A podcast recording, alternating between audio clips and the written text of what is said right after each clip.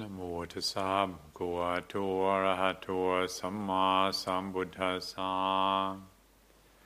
นะโมตัสสะภะคะวะโตอะระหะโตสัมมาสัมพุทธัสสะนะโมตัสสะภะคะวะโตอะระหะโตสัมมาสัมพุทธัสสะพุทธังธัมมังสังฆังนัมสสา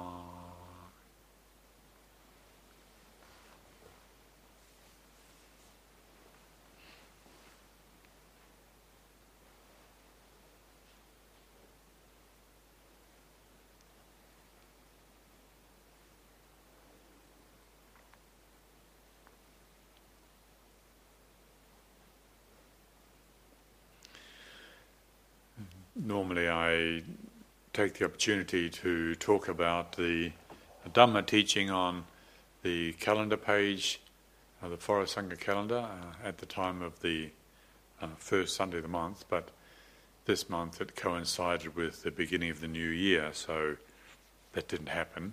So I thought tonight we could consider this teaching together. Those of you that have looked at it, uh, uh, typical, poignant, relevant teaching by Ajahn Chah, where he says, practice does not depend on whether you're sitting or walking. Rather, what is required is a continuous awareness of the flow of consciousness and feelings. Whatever is happening, compose yourself and always be aware of this flow whatever is happening, always be aware of the flow of consciousness and feelings. Now, I read that, and one of the things that really stands out for me, and one of the reasons why I particularly like it, is it demonstrates the way in which Ajahn Chah consistently gave emphasis to the spirit of the spiritual life. Hmm. Yes, there are of course, there's the dimension of the forms, the conventions, the traditions, the structures, the techniques. We're all familiar with the forms of religion. All religions have their conventions, their forms. But at the base of all religions is the essence or the spirit. And one of the things that was most characteristic and so attractive about Ajahn Chah was how evidently uh, he gave priority to the spirit. It wasn't that he didn't respect the forms, he was impeccable in showing respect to the forms. But the forms are not the point. And without the forms, maybe the spirit could have been lost. There's a, a, uh, a quote from the Buddha in the Pali language where it says, Vinayo sasanassa ayu, which means the Vinaya or the, the monastic discipline determines the dispensation of the Buddha. In other words, the Buddha's teaching is directly linked to uh, the Vinaya, the, the form of the training rules that the Buddha laid down. So, even though the point of the Buddha's teaching is not observing a bunch of uh, intricate uh, rules, they have their place, they have a very important place being able to recognize the place of the forms, but the priority is the spirit. Mm. The essence of the teaching is the spirit, which is, as is mentioned in this verse, you know, the, the, awareness, the truth discerning awareness, you know, the light of awareness that brings about the purification, brings about the transformation of the heart, all the, the heart that is distorted, disfigured by greed, hatred, delusion. Uh, what is it that uh, leads to the purification or transformation? It's the truth discerning awareness. So Ajahn Chah is emphasizing this in this short teaching. Also, looking at that calendar page is a very beautiful photo, uh, which I particularly like, which, if I understand it correctly, uh, Tan who's in the photo, can correct me, but I think it's the, uh, the Sangha of Wat Nana Chat heading off on Tudong into the border regions of Thailand and Burma and the province of Kanchanaburi on Tudong, which they do once a year. Is that correct? Yes, very good. And uh, you see the composure of the Sangha there on Tudong, and for me, what that uh, that shows is the the form that Ajahn Chah gave us as a form that works. This this uh, community that's been living there in the northeast of Thailand uh, for over 40 years now, that Ajahn Sumedho started that at Wat Nanachat, really works. A very functional uh, community and uh, wonderful training environment. So it uh, shows us these two aspects of, of the training the form, but it's a form that works. It's not a redundant form. And the form is not dominant, but the form is there in support of the spirit. Now, uh, emphasizing this tonight, and, and, some of you will know and will have noticed this shrine we have set up here to Ajahn Chah. Tomorrow is the 25th anniversary of the passing away of Ajahn Chah. And uh, tomorrow evening we'll also have a puja dedicated to him and listen to a talk given by him. And, and this is one of the characteristics of his teaching that we recognize the place of form, but we don't forget the spirit, the Dhamma itself, the truth discerning awareness itself.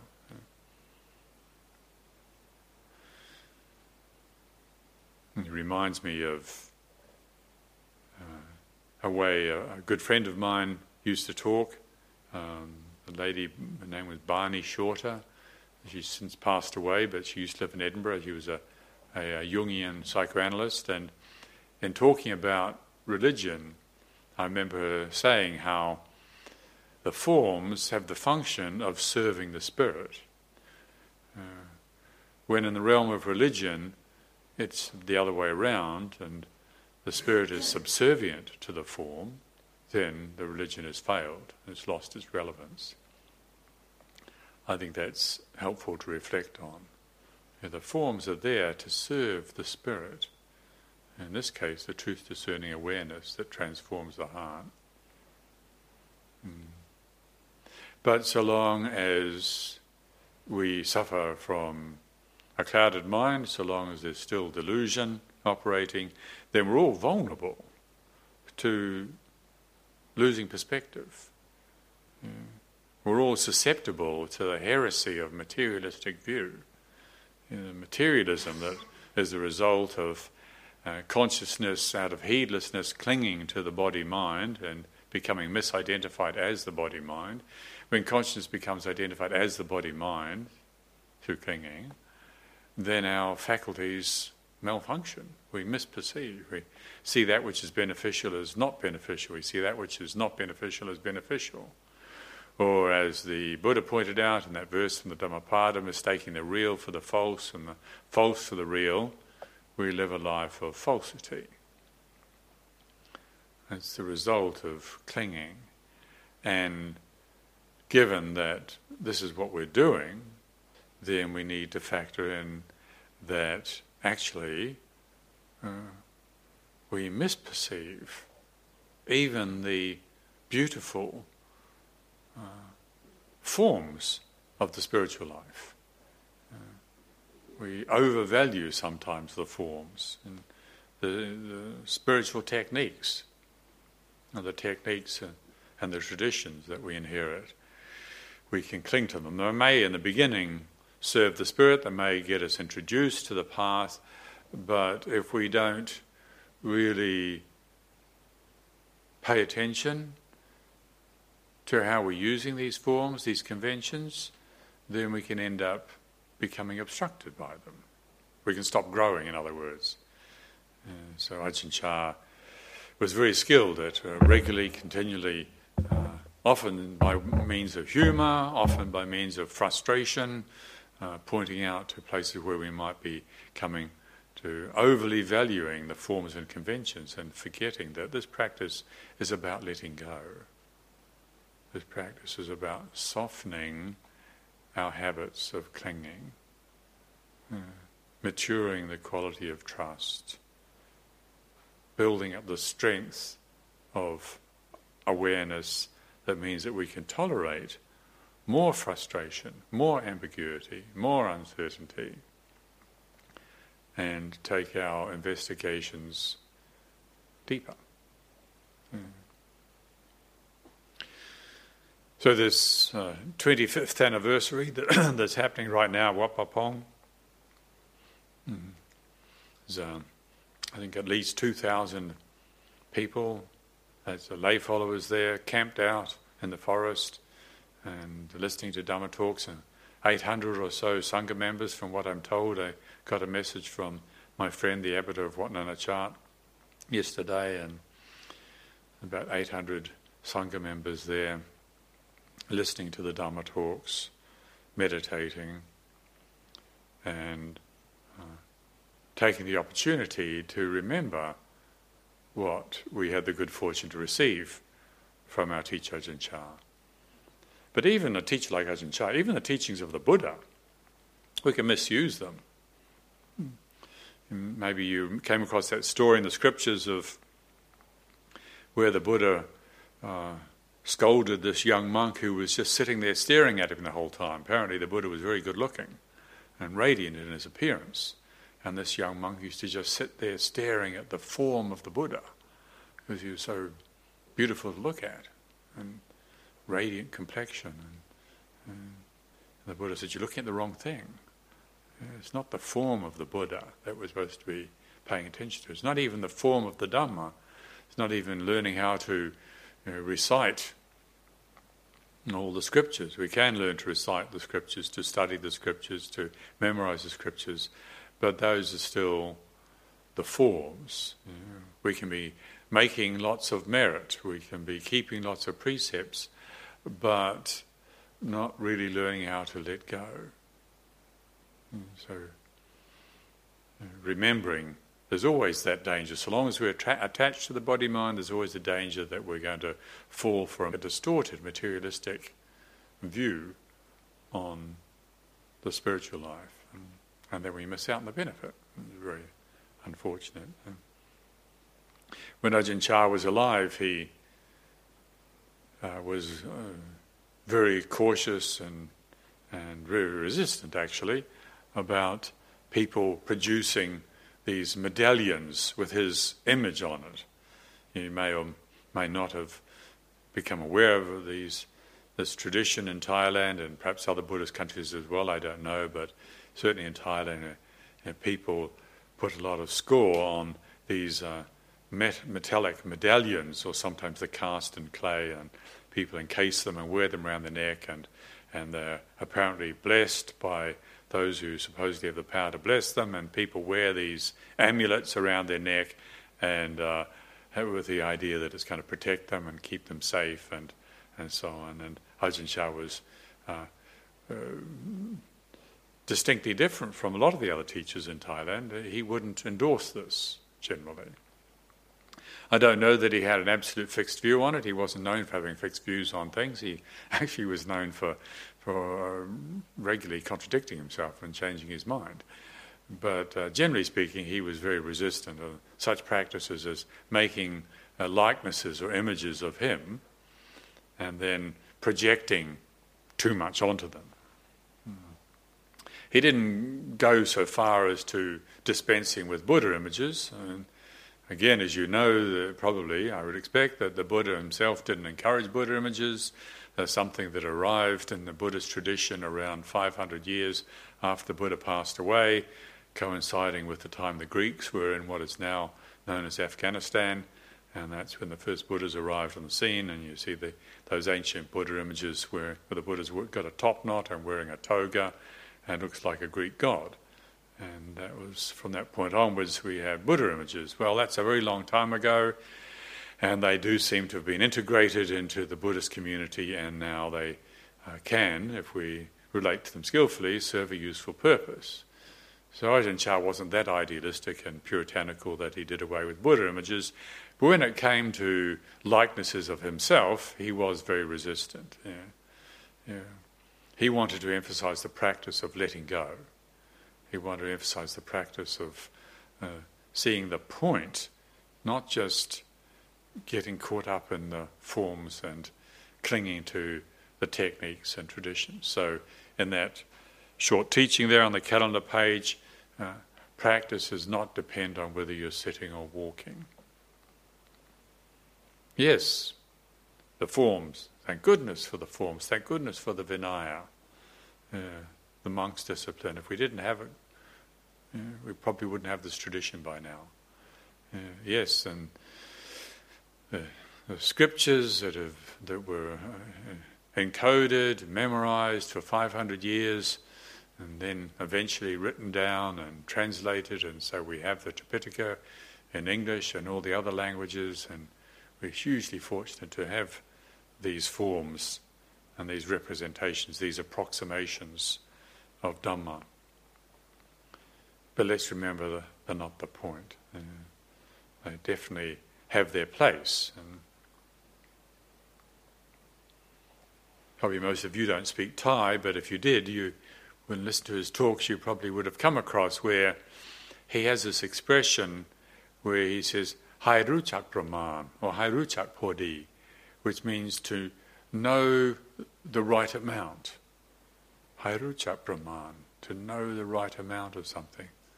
Hai podi, which means to know what's good enough. Now, this is not good enough in a kind of sloppy way. Oh, it's good enough. I can't be bothered doing it properly. But it's it's good enough. We don't have to be the best. We don't have to be the winner. We don't have to uh, be perfect. We we don't condemn ourselves because we're not perfect. We accept ourselves as we meet ourselves and learn from our mistakes. Yeah to know the right amount of effort. Trying too hard and we can create obstructions. In fact, he went as far as to say that taruchak praman mun kap ruchak tang sai klang, which means if you know the right amount, generally, then it's the same as knowing the middle way. And so, with regards to using the forms, the conventions, the techniques, the traditions, and knowing the right amount is really important. We're not overly valuing the traditions that we inherit, but we're not dismissing them. You know, I, uh, I heard or I read somewhere where uh, His Holiness the Dalai Lama was asked about uh, how Buddhism was integrating into America, or the development of Buddhism in America, and and His Holiness replied. He said, "Buddhism in America, mm, uh, rather to Tibetan. Mm. So, well, wasn't quite what I expected him to say. Uh, uh, I think he's pointing to the same thing. the form of Buddhism, as it migrates from Tibet or Sri Lanka or Burma or Thailand or Laos or Cambodia or Vietnam or China or Japan, uh, the forms of Buddhism will inevitably change. They have to change. But so long as they change in a way whereby the spirit is not compromised. Hmm? Forms can become empty and pointless. Hmm? You know, the forms are, are like, uh, you can think of forms as like a conduit. They conduct the energy like you know, a cable conducts electricity. Yeah. Or more relevantly to us right now, a, a water pipe conducts water. Yeah. The other day, Ajahn Abhinando, Ajahn Punya, and myself were upstairs in the main house there with the builder who's about to uh, start some renovation work there. The ceilings in those uh, that old building were caving in and need to be replaced, and we decided, well, in the process, let's tidy up the whole room. And there's those really ugly old water pipes going down there with those taps that, you know, we could perhaps cover them up, make it look a little tidier. Well, a lot tidier, actually.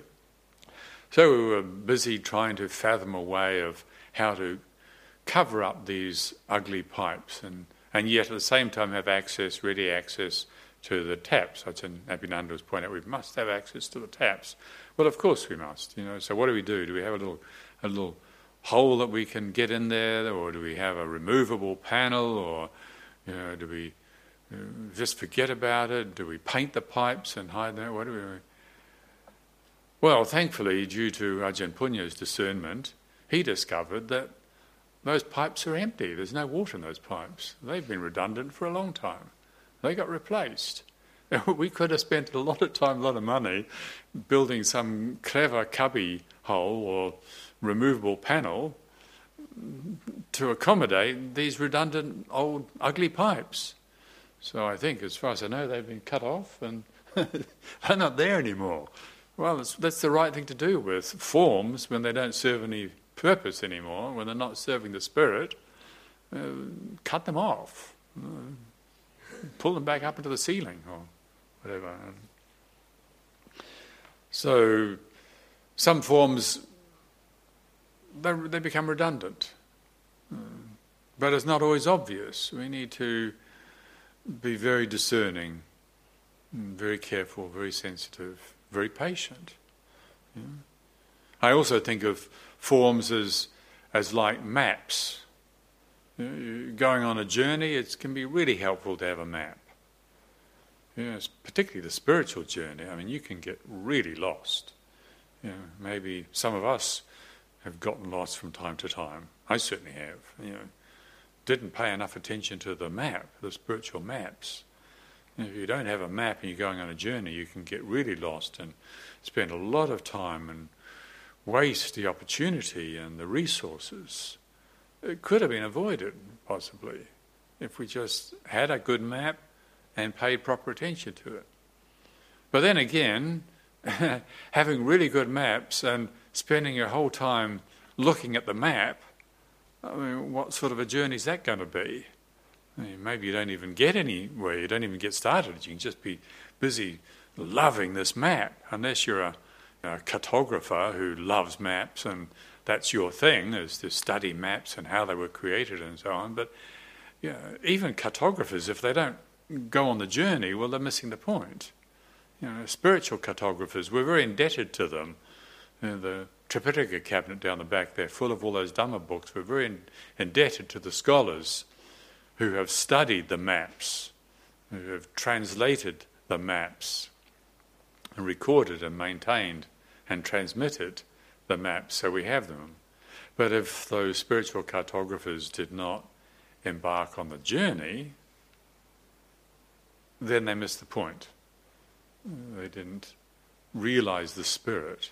The spirit of this journey is to recognize the spiritual faculties, uh, to recognize the spiritual faculties that we have, the spiritual potential we have, the heart's longing for liberation, and how it expresses itself in faith, in energy, in mindfulness, in recollectedness and discernment. Uh, classical teachings, of the five spiritual faculties that we have, saddha, virya, sati, samadhi, panya. That's the point. Yeah. Well, we can know about Saddha Virya Sati Samadhi Panya, be going on about Saddha Virya Sati Samadhi Panya, but not know. Maybe we don't know the functioning of Saddha, of the, the quality of trust. Knowing how to abandon our controlling mechanisms and simply trust. Uh, to abide in a state of not knowing. To stay open hearted. To stay embodied to rest in, in this here and now, whole body mind, judgment free awareness, waiting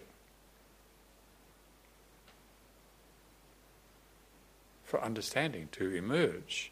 If we're always in compulsive controlling mode, we can't do that. Uh, we don't understand the, the value, the function, the nature, the characteristic of saddha. So knowing about saddha, knowing about virya, knowing about sati, knowing about samadhi, knowing about panya is not the point. But isn't it great that we have the theory? Isn't it great that we have the forms? Yeah, it's really important. So, as we familiarize ourselves and we give ourselves into the training, then uh, for sure our relationship to the forms, the conventions, the traditions is going to change. The structures have their place, just like you know, like learning to walk, we depend upon the structure of our parents. You know. our parents. We hold our parents' hands as we learn to walk. Maybe in the beginning, two hands. Mum on one side, dad on the other, and we learn to walk. And then eventually we let go one, and now we've only got one hand to hang on to. And eventually, we, all of us here, at some stage, we let go of that as well, and we learn to walk on our own. Yeah. In the beginning, uh, we depended upon our parents for you know, livelihood. They went out and did all the work, earned the money, but eventually all of us learnt how to make our own livelihood. You know? So we depended upon these external structures and developed our own.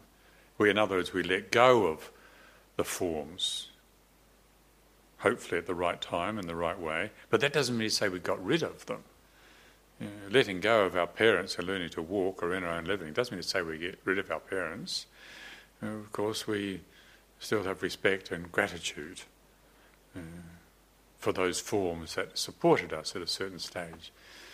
So, talking about this partly is because it's important that as we progress and evolve in our on our spiritual journey, our relationship to the forms and structures and conventions is going to change. Uh, but as we let go of the old relationship and move on, we maintain, hopefully, a sense of appreciation, a sense of respect and gratitude for that which has supported us.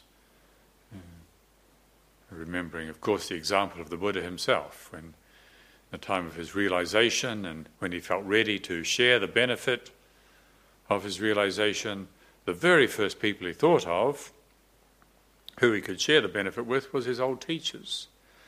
Uh, he had spent with, time with this teacher and that teacher and, and then realized that they weren't going to give him what he was looking for, so he left them and moved on to something else. But once he did find what he was looking for, his uh, aspirations, his wish, was to go back and share the benefit with them. Mm. Or in the simile that the Buddha himself gave, of the simile of the raft.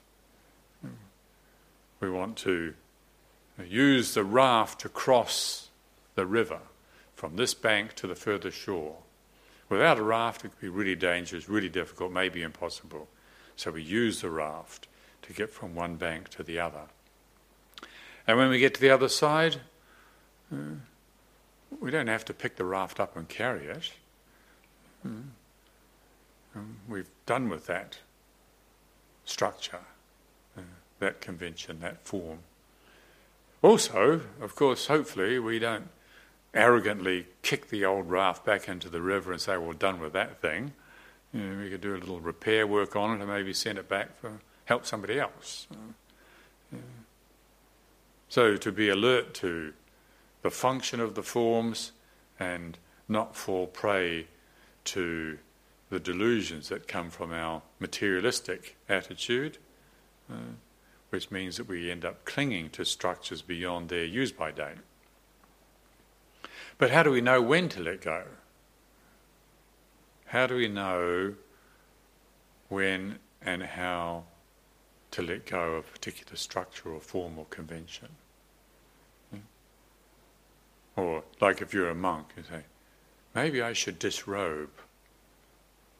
You know, all these rules, I, they were okay in the beginning, but I don't think I need them anymore. I could do with a little Guinness, I think. Oh.